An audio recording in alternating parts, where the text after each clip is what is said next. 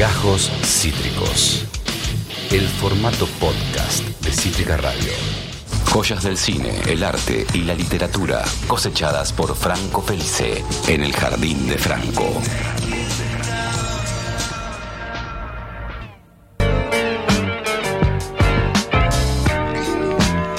...3 y 25.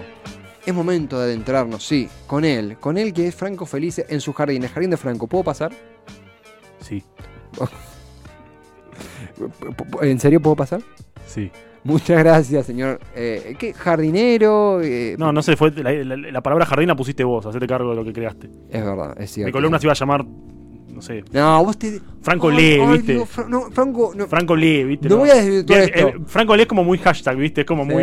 Sí, tampoco, sí. es horrible. Ay, cómo me gusta escuchar el jardín, el jardín. Dale, No, no, dale, no. dale, dale. No, si, si no. ese celular hablara, si ese celular hablara. Se habrá robado con los jardines. Lo- Girasol. Lo, lo puse en silencio porque de tanto que sonó se quebró la mesa. No tengo, no tengo dudas, no tengo dudas.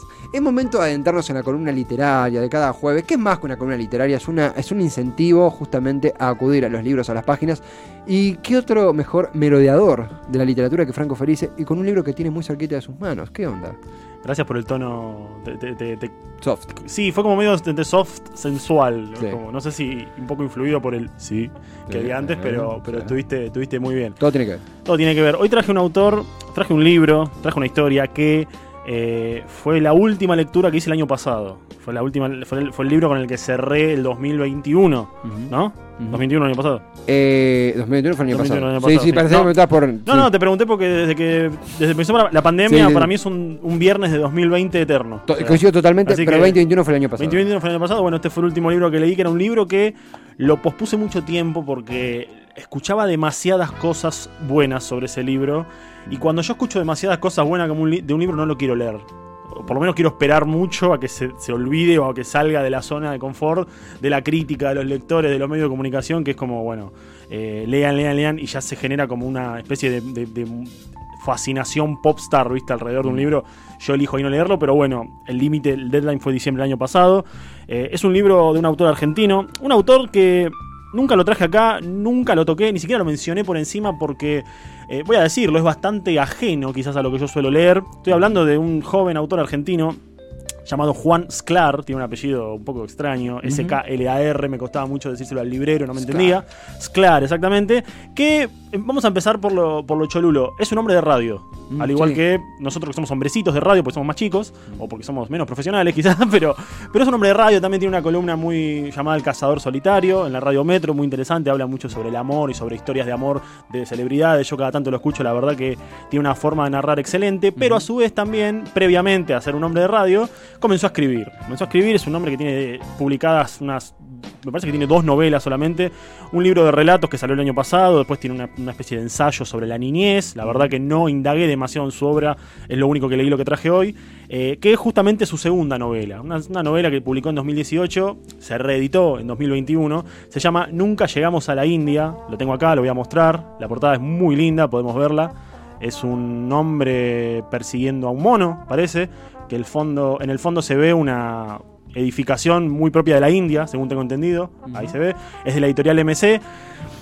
Y como te dije antes, volviendo un poco al principio, se hablaba mucho de este libro, de Nunca llegamos a la India, de Juan Esclar, se hablaba demasiado, se hablaba demasiado, yo dije, bueno, ¿tan bueno estará? Porque encima empecé a seguirlo a él en redes y lo leía eventualmente, lo escuchaba en la radio y decía, bueno, tiene un gran poder para la narración, tiene una manera de contar lo anecdótico de forma muy llamativa y de forma muy convincente y tiene esa cosa que a mí me gusta mucho de los escritores que eh, de todo te hacen un relato, ¿viste? Que quizás contándote una anécdota lo hacen con una profundidad que, si bien no todo es un relato, bueno, podés relatar cómo fuiste a comprar huevos al almacén, pero tiene una profundidad por ahí en lo sencillo del día a día o en lo sencillo de las historias que les da mucha emotividad. Entonces me hice de la novela y cuando la leí me encontré con una especie de, de híbrido, podríamos decir, que combinaba por un lado, eh, hablando de géneros literarios por supuesto, combinaba lo que es el, el- lo que menos me sorprendió quizás, que era un diario de viaje. Yo decía, bueno, un poco leyendo las primeras 10 páginas te das cuenta que estábamos hablando acá de un personaje que viaja a la India. Listo, ya el, el título como que te vendía eso, digo, bueno, un personaje, un hombre joven que viaja a la India. Lo vamos conociendo a este personaje. Es un personaje que se llama Llano, que es una especie de. Acá viene algo interesante, por lo menos para mí, porque me, quemé la cabeza pensando en esto. Es una especie de alter ego de Sklar. Porque a medida que avanza la lectura, y por, por obvias razones que nos vamos dando cuenta y por lo que va diciendo este narrador, empieza como este juego de que, bueno, si el narrador, este llano, este personaje que cuenta su viaje, es el mismo Sklar, si es un alter ego, si es una especie de, de ficcionalización del autor, lo cual todas estas cuestiones quedan un poco de lado cuando hablamos, cuando nos ponemos serios y ponemos a hablar de literatura. No importa lo que haya pasado, no importa si lo que escribe acá Sklar es lo que realmente le pasó a la India, no sabemos si Sklar realmente fue a la India. Eh, son cosas que se separan del autor y del narrador, ¿no? Uh -huh. eh, una vez que, esto ya lo dije en otras ocasiones, una vez que el texto está impreso y que el texto está escrito en papel, es ficción. No importa quién, no importa si está vivido, no importa nada, es ficción, ¿viste? Nada, pequeño paréntesis, gusta, pequeño paréntesis teórico, ¿no? Como para decir, no, porque si dice esto, no, no, desacralicemos un poco esto de la, la fidelidad con la vida real. Sí. Porque ¿Cuánto también, hay de biográfico en un laburo? ¿Cuánto hay de bibliográfico? ¿Cuánto hay de, de, influencia? ¿Cuánto hay de experiencia? ¿Cuánto hay de cosas que uno cuenta y que cuando es autor modifica, ¿viste? Claro. Eh, pero era algo que lo, lo, no solamente se me ocurría a mí mientras lo leía, sino que también cuando leía críticas de la novela, muchos decían, bueno, pero es él, eh, es un personaje inventado, él viajó a la India, pero conoció a alguien. No importa, la verdad que realmente eso no importa, habría que preguntárselo a él, que tampoco es lo más importante, o sea, lo importante es... No es acá- una crónica. no es una crónica, Claro. acá lo importante es leer, leer la novela, y justamente digo novela, y es un fallido no tan inocente, porque yo recién te dije relato de viaje. La novela, el libro, arranca como un relato de viaje, un itinerario, te diría, eh, convencional del, del argentino que viaja al exterior, ¿no? En este caso tenemos al personaje llano que viaja a la India porque tiene ganas de conocer la India, o sea, no tiene ningún plan, un poco como que su, su principio, su, su modus vivendi cuando llega ahí es, bueno, vivir el día, eh, sin tener un destino fijo, tomarse por ahí un tren que lo lleva a otra ciudad de la India, conocer gente, dormir en, en hostels. Eh, es, muy, es muy estimulante leer eso del- de vivir de viaje en el día a día en la novela, ¿no? Y lo vamos conociendo acá a, este llano, a este personaje. Y acá entra uno, para mí, uno de los puntos importantes del libro, uno de, los, de las cosas que más perduran en la lectura, que es eh, un personaje, un narrador un poco cínico, un poco mal tipo, un poco cruel, un poco como que mm, tiene, no sé, tiene muchísimo deseo sexual todo el tiempo y él quiere realmente, literalmente, pare- parece, parece casi paródico, pero es como que busca tener relaciones con todas las mujeres que ve, eh, se enamora fugazmente de todas, tiene como una postura demasiado machista incluso. el protagonista estamos hablando. Estamos hablando del protagonista, Perfecto, de- de, perfecto. de este protagonista narrador que es Llano. Eh, lo cual genera como cierta distancia con este narrador, ¿no? Como con este personaje, porque uno lejos de identificarse ve a un tipo que, no sé, se toma un tren en, en una ciudad de la India, termina en otra, en un hostel conoce a una chica y la seduce, pero la seduce de formas como que vos te das cuenta que lo único que quiere es ponerla, vamos Sí. a decirlo así, porque, Sí, sí, sí. porque aparte la novela, bueno, no escatima para nada en, en- en- Detalles. en lenguaje, en detalle, realmente es muy gráfica en ese sentido, eh, pero está muy bien hecha, o sea, no es, no es fácil escribir algo así. Entonces, a medida que nos vamos encariñando, barra odiando con este personaje, vamos conociendo sus costados más humanos, sus miserias. Y algo muy importante para mí de él, del personaje, es que vamos viendo la visión o la idea o lo, o lo que sea que va desarrollando que él tiene con la India. Porque el destino a la India es como un poco. No sé, yo nunca fui a la India, si alguien fue a la India que lo comente, pero vos no fuiste tampoco, ¿no? No, no, la India no, todavía no. Vamos a ir un día Ojalá. llegaremos a la India, como dice el libro. Eh, la India es como un país que tiene como cierta fama de región espiritual, ¿no? Mm. Como de región del encuentro con uno mismo, Total. de la meditación, de todo eso. Y bueno, y acá algo muy interesante en la novela es ver cómo Llano, como el personaje, el, el protagonista, eh, está totalmente asqueado con eso, porque él en un punto como que pareciera que quiso ir a buscar a la India esa espiritualidad. Y él, esto ya se sabe a las 80, 90 páginas, él odia a la India cuando llega. Es un país que lo, lo detesta. De hecho, eh, como dije antes, esto tiene una suerte de, de formato de viaje, diario de viaje, barra novela. Y vos mirá lo que dice la primera entrada del diario de él cuando llega a la India. Sí. Dice 16 de diciembre de 2013, Nueva Delhi, India. Esto es un asco. Nunca en mi vida vi un lugar tan desagradable. Hay roña por donde mire, suenan bocinas todo el tiempo y el aire huele a mierda mezclada con ceniza. Necesito irme de esta ciudad inmunda. Encima tengo jet lag. De día estoy destrozado, de noche no puedo dormir. Lo único rescatable son, y bueno, ahí nombra a, su- a los que viven con él. O sea, esto es el día que llega. Sí, sí, sí. Imagínate porque pasa unos meses ahí.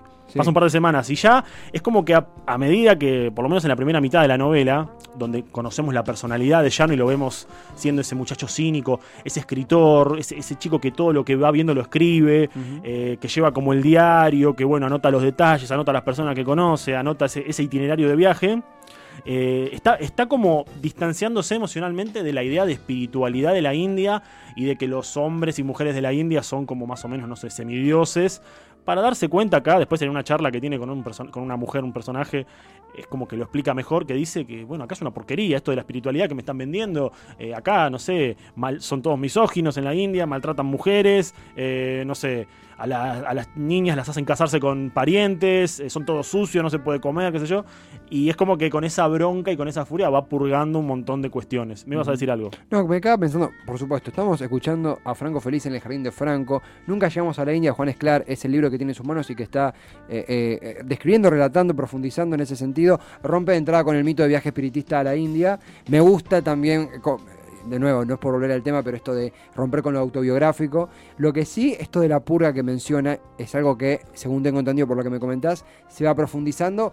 Lo anexo también esto del sexo, de la descarga sexual como medio para justamente purgar o, hacer una expiación de toda esa mierda que siente porque odia la India. O no. Porque odia a la India, pero también porque tiene muchos problemas consigo mismo. Ah, Es un, es un eh, a ver, es un narrador que tiene demasiados problemas que los acarrea de la infancia. De hecho, la novela, no sé si los acarrea de la infancia, pero la novela tiene como algunos pasajes que son recuerdos. Son, viste, flashbacks a la infancia de él, a la infancia, a la adolescencia. Y como que cuenta ciertos episodios que vivió con sus padres, o que vivió con sus amigos, o que vivió con, sus herma- con su hermana. Y como que no es que busca justificar por qué él es así hoy, porque dice de chico me pasó esto. Che, entró interferencia acá. Uy, sí hubo un. ah, hoy tuvimos. La- es la señal de, de Radio Nueva Delhi que estamos Debe ser, debe ser. Disculpen. Igual le, doy- le una mística, ¿eh? No, no, aparte, aparte el que habla mal de la India es él, no soy yo. O sea, No, pero no, no me tiren bombas. Tu- Tuvo un flash tipo eh, Sí, megahertz sí, ochentoso. fue medio como la, in- la intromisión a Telefe, ¿viste? Sí, Una sí, cosa sí. así. Interesante. Bueno, volviendo. No es que el personaje trata de justificar su miseria y su cinismo y lo porquería que es en la actualidad por su historia. Porque Claro. si no sería muy sencillo eso. Sería, soy malo porque me pasaron cosas malas y, la- y el mundo no funciona así. Hay gente que piensa que sí, pero no es así. Pero en la novela está esto que le da un sabor muy especial al personaje. Porque realmente... eh, cuando digo el personaje y hablo tanto de él, tenemos que entender que Nunca llegamos a la India es un libro, o por lo menos me parece a mí, pura y duramente sobre uno. So- acá tenemos un personaje fuerte, un protagonista fuerte, un narrador fuerte y atravesamos todas sus miserias, atravesamos sus obsesiones, atravesamos sus miedos, su idea del amor, su idea del sexo, su idea de lo que busca. Porque está, ya te, ya te digo, él tiene como al principio una especie de intención de ver la espiritualidad o de encontrar la espiritualidad en la India, que bueno, se va desmoronando a medida que va viendo cosas. Y eso que hablaste vos recién de purgar, va mucho por el lado de, eh, de- del sexo, por supuesto, pero también de eh, como bueno, como reafirmar su persona de mierda que es, viste, con las mujeres, que, que no llega a ser un maltratador, viste, no, no le pega a nadie, pero es como que es muy manipulador, es muy cínico, es como que siempre busca el beneficio propio mediante el sexo eh, para convencer, viste, a las mujeres, o es como que es manipulador en todo sentido, ¿no? Y con esto, esto de los flashbacks que tiene a su infancia y a su adolescencia, con, con, por ejemplo historias de los padres o historias en el colegio, eh, es como que le dan un sabor también, entendiendo, a, su historia actual. Pero también tenemos algo que tiene que ver con el formato, que esto una vez, no sé si te lo mencioné a vos otra persona, que yo te dije, bueno, arranca como un relato de viaje, un poco como novela, viste, con bitácora, y a medida que va avanzando, sobre todo en los últimos capítulos, que para mí lo mejor de la novela está de la mitad para atrás, para adelante, eh, se va convirtiendo justamente, como, como, como mi fallido indicó, en una suerte de novela. Como que medio que, si bien sigue narrando, como que va dejando de lado esa, esa sensación de inventario. Al principio es más inventario, es como hice esto, hice el otro, ta, ta, ta. A medida que avanza el libro se va convirtiendo más en una novela, y lo tengo que decir, en una novela desgarradora. La verdad que lo- lo- los últimos hechos de la novela, el último que él cuenta, eh, a mí me partió el corazón, o sea, me hizo lagrimear un poco porque es una historia muy fuerte, es una historia eh, que un poco como que la última parte de la novela le da un sopapo a la primera, es como que, como que gira todo y hasta te olvidás de quién era el personaje al principio, decís, uno puede llegar a decir, yo por lo menos pensaba, cuánta humanidad O sea, qué, qué loco como un hecho que te ocurre a vos, en este caso estás en un país, en otro continente, estás un poco a la deriva, estás yendo de acá para allá, como algo que te pasa en esa situación te cambia la vida, te cambia la personalidad y te cambia la perspectiva de un montón de cosas, porque vemos una evolución de Llano, de, de este personaje, de este narrador protagonista, que realmente es como que puede llevar incluso a reconciliarnos, si queremos, si somos generosos, con el llano del principio, ¿no? Por, porque, bueno, nada, ocurre algo que a quien que la lea se va a dar cuenta. eh, es, es- es como que la vida te enseña algo, ¿no? Y realmente no te deja, a mí me dejó pensando un par de días el final. Es interesante eso que mencionás de la mutación del formato, casi que una bitácora a ser una especie de. De novela, sí, de- sí. De, de novela. Sí, de hecho, lo que, una de las cosas más atractivas de la novela para mí es eso. Ese juego entre novela, diario de viaje, diario personal, ¿viste? Eh, él escribe todo lo que piensa, escribe todo lo que ve, lo que come, eh, se levanta, aparte está, como está fechado, ¿viste? Es muy, es muy Sí, sí, interesante sí. leerlo así, porque por ahí se levanta un día, va a la playa, habla con un indio, le cambia dólares, se come una hamburguesa, se va a ver si alguna mina está sola, lo rebota y se va a dormir. Claro. Y habla de sus problemas de sueño, habla de su ansiedad, de todo lo que sufre, de cómo él llega a la India buscando un poco paliar ese sufrimiento y al final, bueno, no voy a decir qué pasa, ¿no? Pero eh, tiene como un desarrollo toda esa cuestión emocional.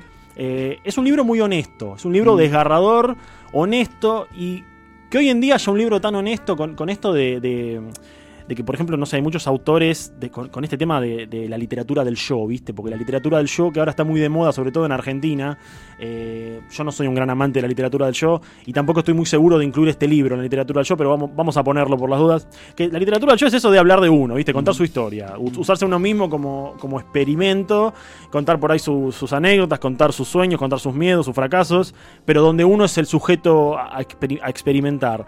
Eh, yo creo que dentro de ese de esa pileta de literatura del yo, eh, hay como. est- Estamos viviendo una época como de masculinidades en riesgo, ¿viste? Como de decir, bueno, no quiero. eh, por ahí yo, que soy un hombre, escribo esto, pero no quiero mostrarme demasiado por miedo a quedar como muy sensible o como miedo a que se vean mis miedos. No, no. Bueno, acá eso se, se corta de cuajo y tenemos un autor recontra abierto y es como que desafía esas masculinidades, ¿no? Cuando digo masculinidad no lo digo desde un punto de vista progresista, lo digo como realmente desde lo literario. Sí, sí, ¿Viste? sí. Porque es difícil quizás encontrar un hombre ah, actualmente escribiendo en la literatura, con la literatura del yo, que se abra 100%. Acá Esclar se abre 200%. Entonces eh, pone en jaque esa idea del autor y de lo que cuenta y de lo que piensa y de lo que siente y de lo que tiene miedo y, y de, de sus miserias, porque le sirve para abrir tanto sus, sus virtudes, que las debe tener, el, el protagonista digo, como sus miserias, que son muchísimas. Incluso eh, Esclar en, en Orsay, con, en la revista de, Sí, de Hernán Casiari. Un poco que, cariñosamente dicho, lo- lo- no necesita que nadie lo apadrine, pero un poco jugaba en ese rol. Recuerdo Sí. también un par de columnas De hecho, de hecho acá Ca- Casiari hace un comentario atrás. eh, de- de la novela. Dice el mejor escritor argentino de su generación. Sí, O sea, lo mismo que decía en la, en así la nomás, radial. Eh, y me acuerdo también de un par de, de crónicas de la historia del Power Ranger rojo que hizo en, en revista, revista Orsay. Sí, Él sí. también tenía esta cosa de. Eh, me sale decir sensiblona para contar esto de, no sé, me acuerdo patente, una, una, no era un cuento, era una, no, sí era un cuento que, que leyó creo que en vivo, no me acuerdo en qué programa, donde contaba que estaba yendo a la casa en un taxi a tener relaciones sexuales, a, a coger en sus palabras, con una chica que cumplía el mismo año, eh, día, cumplía años el mismo día que él. Todo eso decanta en una conversación con el taxista muy particular, a lo que voy, tiene esta cosa que está muy claro lo que decís. A mí, me- yo digo sensiblona, en realidad no, es profundizar o es profundizar y, un poco y- es más sincera. Claro, O sea, uno puede ser sincero y no sensible. sí. Acá en este caso sí se ve eso. Y se ve como, como, sí, como, como decíamos recién. eh, Yo leí, más allá de la novela, leí algún que otro relato de él, alguna que otra de sus, de sus columnas que, que hace en la radio. eh, pero es como que encontré un autor que, en, en todo lo que escriba, en cualquier formato, ficción, lo que sea, que se abre, se, se abre no demasiado porque pareciera que lo digo como algo malo. Se, Mm. abre, se abre mucho. Mm, se abre sí, mucho sí, es, y, es honesto. Y acá está la honestidad pura, me parece a mí. Porque nadie sale indiferente cuando lee. na- nunca llegamos a la India, pero indiferente o para bien o para mal. Sí, sí, salir odiando a nuestro protagonista, diciendo que bueno, que es lo peor que le pasó, que, que se merece todo lo malo y que bueno, que es como una lección la novela. Yo de hecho la novela se la presté a una amiga y me decía eso. Me decía como que no, yo, yo siento que, que lo que le ocurre a él al final y todo eso es una lección, como que se lo merecía. Más allá de que él sufre y de que no es el único que sufre en la novela, por supuesto, eh, como que bueno, se lo merecía. Para mí, yo lo veo como una cuestión de aprendizaje, como una cuestión de que él también sufre, por supuesto, y que como un poco recapacita con eso que le pasó, con, con esto que ocurre tanto al final como, como un poco antes. Pero eh, nada, es una novela que un poco, antes cuando pensaba en, en- traerla a la, a la columna. Es como en, en esta misma columna, es como un rara avis, ¿viste? Porque es un género al cual yo no leo mucho, es un autor que no, no me metí demasiado, o sea, no te puedo hablar de su obra en profundidad porque no la leí. Eh, no sé, me, me llamó la atención. Me, me- no, pero me pareció copado incluso, ¿viste? Sí. Porque, qué sé yo, no, no quita que hablemos de Lovecraft y hablemos de Juan Esclar, ¿viste? Plantas exóticas en el jardín de Franco. Es una planta exótica, exactamente. En el jardín de Franco. En el jardín de Franco, sí. Eh, es siempre un placer, realmente, eh, lo sabés, esta, cuando vos lo mencionaste, cuando vos lo, lo- esto que vos decías que lo ibas a traer a la columna y yo, no, como vos, incluso mucho menos, conocerlo a Esclar, era una linda forma, también comentabas un dato al margen, ¿no? que son semanas a veces muy exigentes, Sí. y uno que quiere hacer contenido, y la verdad que se da algo lindo porque también esto es el Jardín de Franco, lo siento, lo- como, como espectador, digo, como, como Sí. con quien compartís mesa. Eh, él se hizo tremendamente interesante, se da ganas de, de leer el, el- el libro, da ganas de leer el laburo de Esclar. Sí, es un libro que se consigue fácil aparte. Sí. eh, Él está él, él medio mainstream también, se está volviendo un poquito se- sí, también tiene que, bueno, tiene que ver mucho con eso también de la literatura del yo, me parece, de Mm. venderse. Que a Mm. ver, nada, si una persona escribe libros, los quiere vender, me parece perfecto. Sí, sí. Eh, la promoción es parte también de, de- de lo que uno encuentra como en la literatura un trabajo, encuentra un, no sé, un ingreso. Mm. Eh, hay muy, hay poquísimos autores en Argentina. Vam- Vamos a, a reducirnos a Argentina. Hay poquísimos autores que pueden vivir de lo que escriben, de lo que venden, eh, de los libros. O sea, vivir como escritor, vivir de los libros que, que vendés es, es un sueño. Se me ocurren tres o cuatro acá en este momento. Pero, pero no, bueno, sí, el- ese mainstream también está bueno. Mientras lo mainstream sea beneficioso, Sí, sea obvio, para que obvio. llegue a uno la idea de una obra o lo que sea, yo no le veo mucho problema. Totalmente. Es como la gente que empieza a escuchar una banda porque sonó la canción en una película. ¿Es menos fanático quizás? Y es trabajo, como vimos decir. Bien, por Es supuesto, por supuesto. Así que nada, nunca llegamos a la India de Juan Esclar, lo editó MC, lo editó otra editorial, pero lo, lo reeditó ahora MC, se consigue, creo que en cualquier lado. Si Franco. no se lo piden a él, que siempre, lo- siempre tiene un ejemplar para vender. Ah, claro. Ah, claro, sí, sí. ¿Te quedas para el cierre? Me quedo al cierre. Franco Felice, El Jardín de Franco, estudiante de letras, lector eh, voraz, cinéfilo empedernido también. Nunca llegamos a la India. Juan Esclar, el eh, protagonista de la columna de hoy. Esto fue Gajos Cítricos. Encontrá los contenidos de Cítrica Radio en formato podcast en Spotify, YouTube o en nuestra página web.